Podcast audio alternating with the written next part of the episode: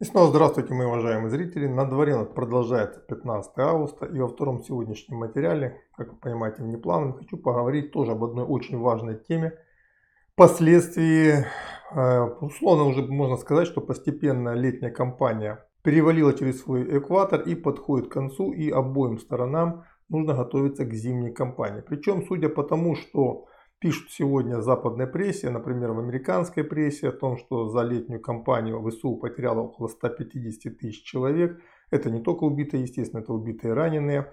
Тем не менее, потери огромны, и эти потери, с учетом того, что, опять же, за последние месяцы западные так называемые партнеры Киева немного Киеву отправляют техники, а еще на горизонте маячит проблема голода снарядного, то есть очень серьезные проблемы, потому что США, например, Европа уже опустошила свои запасы. Они уже также выбрали запасы, например, южнокорейской армии, полмиллиона снарядов 155 миллиметрового калибра. А с учетом планов выпуска снарядов и тех реалий, которые есть на сегодняшний момент, э, конечно, удовлетворить потребности ВСУ в тяжелых снарядах они не могут. То есть эти проблемы тоже дальше будут нарастать и становится острая проблема, что делать дальше. И единственный вариант, каким образом в случае серьезного наступления российской армии можно будет стабилизировать фронт и попытаться прожить нормально зимнюю кампанию, является мобилизация. Причем мобилизация будет тотальная с учетом того, что уже украинские ломы разгоняют тему, что нужно собрать не менее нескольких сотен тысяч человек, которые должны заменить выбывших. Несколько сотен тысяч человек. Для понимания, таких мобилизационных планов не было даже, например,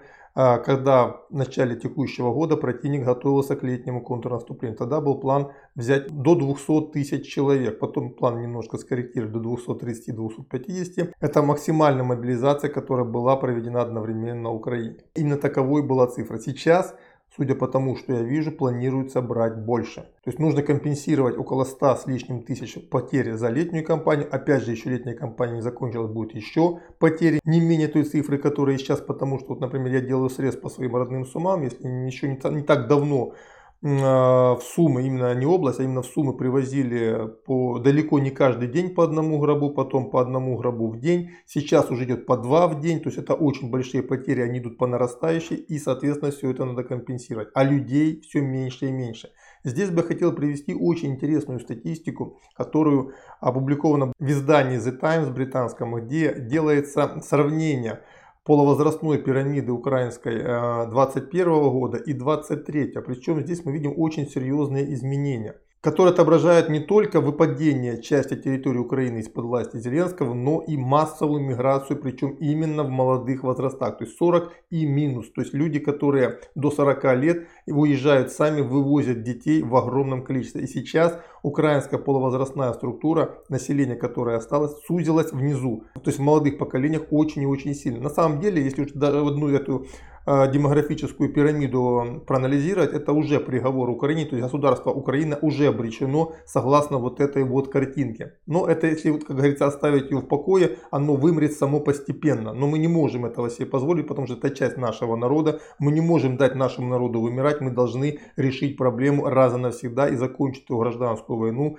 которую инспирировали наши враги на Западе 30 лет назад и которую мы до сих пор вынуждены вести. Но вернемся к сегодняшней ситуации и почему я обратил внимание на эту полувозрастную пирамиду. На самом деле режиму Зеленского с каждой новой волной мобилизации выгребать людей все труднее и труднее. И не случайно сегодня, например, в Верховной Раде пытаются протащить закон, по которому 16-летних а, пацанов тоже уже нельзя вывозить за территорию Украины. Потому что на Украине сейчас массово вывозят ребят до призывного возраста, 17 лет, там 16 плюс лет, понимая, что в случае наступления 18 лет их уже не выпустят и загребут в армию Зеленского, где они просто погибнут во славу британских интересов. Ну и, соответственно, родители возят своих детей как только могут, особенно молодых ребят. Что тоже подрывает мобилизационные возможности украинских вооруженных сил, которые уже на территории Украины выгребли самый лучший потенциал. И, кстати, опять же, эта картинка показывает, почему сейчас в окопах становится все больше и больше а, украинских солдат, возраст, например, 50+. Потому что именно они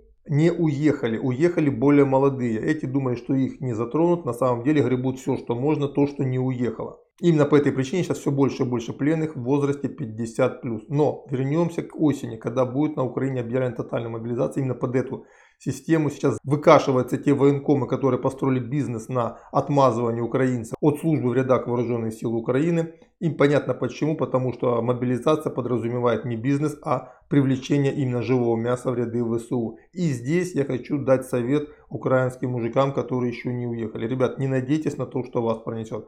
Эта бесчеловечная система рано или поздно вас засосет и заставит взять руки оружие и пойти умирать за британские интересы. Поэтому у кого есть пока такая возможность, рекомендую побыстрее покинуть территорию Украины и переждать эти тяжелые времена. Потом вы спокойно на нее вернетесь и будете жить уже совершенно новой жизнью. А пока все говорит о том, что вам нужно пережить ближайшие полгода, может немножко больше, во время которых на вас будет вестись ну, настоящая охота. То есть то, что было до сегодняшнего дня, это все цветочки. На самом деле охота за людьми на территории Украины теперь начнется вестись по-настоящему. И я хочу предостеречь своих земляков от будущих проблем. Именно по этой причине я и записал данное видео. Вот это примерно то, что я хотел в нем сказать. До свидания и теперь уже точно до завтра.